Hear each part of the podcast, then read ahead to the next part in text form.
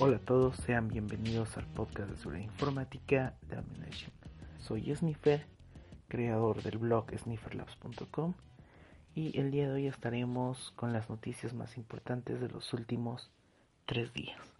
Primero iniciamos el podcast con tres notas por decirlos importantes, que son primero una vulnerabilidad que se ha encontrado múltiples fallas de seguridad en PHP que permiten la ejecución de, código arbitrario. Afecta las versiones 7.2, 7.1, 7.0 y 5.0. Lo recomendable, como siempre, es proceder con las actualizaciones. Luego se tiene una actualización de Kali Linux, la 2018.2, que se ha adicionado una nueva versión del kernel, el 4.15. Se ha aplicado parches de seguridad para Spectre y, Meltdown. Se tiene un mejor soporte para el trabajo con GPU en, los equipos con AMD. Se ha llegado a crear eh, los scripts de Metasploit para que se pueda trabajar directamente, por ejemplo, con Pattern Create directamente desde la terminal, sin necesidad de ir al directorio de Metasploit y se han actualizado algunas herramientas dentro del sistema operativo como tal.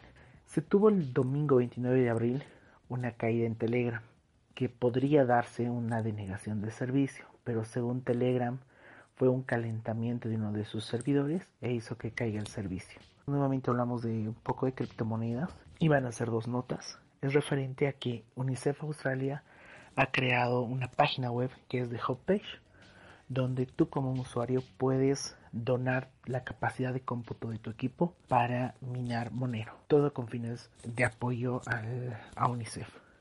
Se tuvo hace ya dos, tres semanas un ransomware que obligaba a jugar Player 1 Battleground en los equipos eh, de escritorio para liberar sus archivos. Lo que aquí era gracioso era específicamente porque uno, al ser infectado, te decía, tienes que jugar el juego por una hora y tus archivos se descifrarán. Ahora sucede que los de The Malware Hunter, los que han detectado, hacía un watch o una visualización del ejecutable que lanza Player Unknown, que es un juego en tercera persona, que es un survivor específicamente. Y viene aquí lo, lo gracioso, por decirlo. Player Unknown tiene un costo. Pero si no lo deseabas jugar, no lo jugabas, en la misma pantalla donde te daba que tus datos estaban cifrados, te daba el código de descifrado.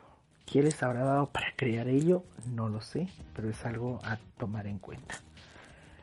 Se ha identificado que hay dispositivos médicos que son vulnerables a crack, la vulnerabilidad sobre Wi-Fi. Se ha presentado un nuevo exploit para un repartidor de Wi-Fi, el TP-Link TLWA850RE, que permite a un atacante remoto llevar a cabo un reinicio del mismo, del equipo, en base a, una, a un proceso, una manipulación. Este error es una falla de autenticación en un fichero, que es datareboot.json. Esta vulnerabilidad aún no dispone un CVE y ha sido publicada como un 0D. Y hasta el momento se desconoce una respuesta propia del fabricante en este caso. Bueno, esto sería lo que nos tiene el día de hoy.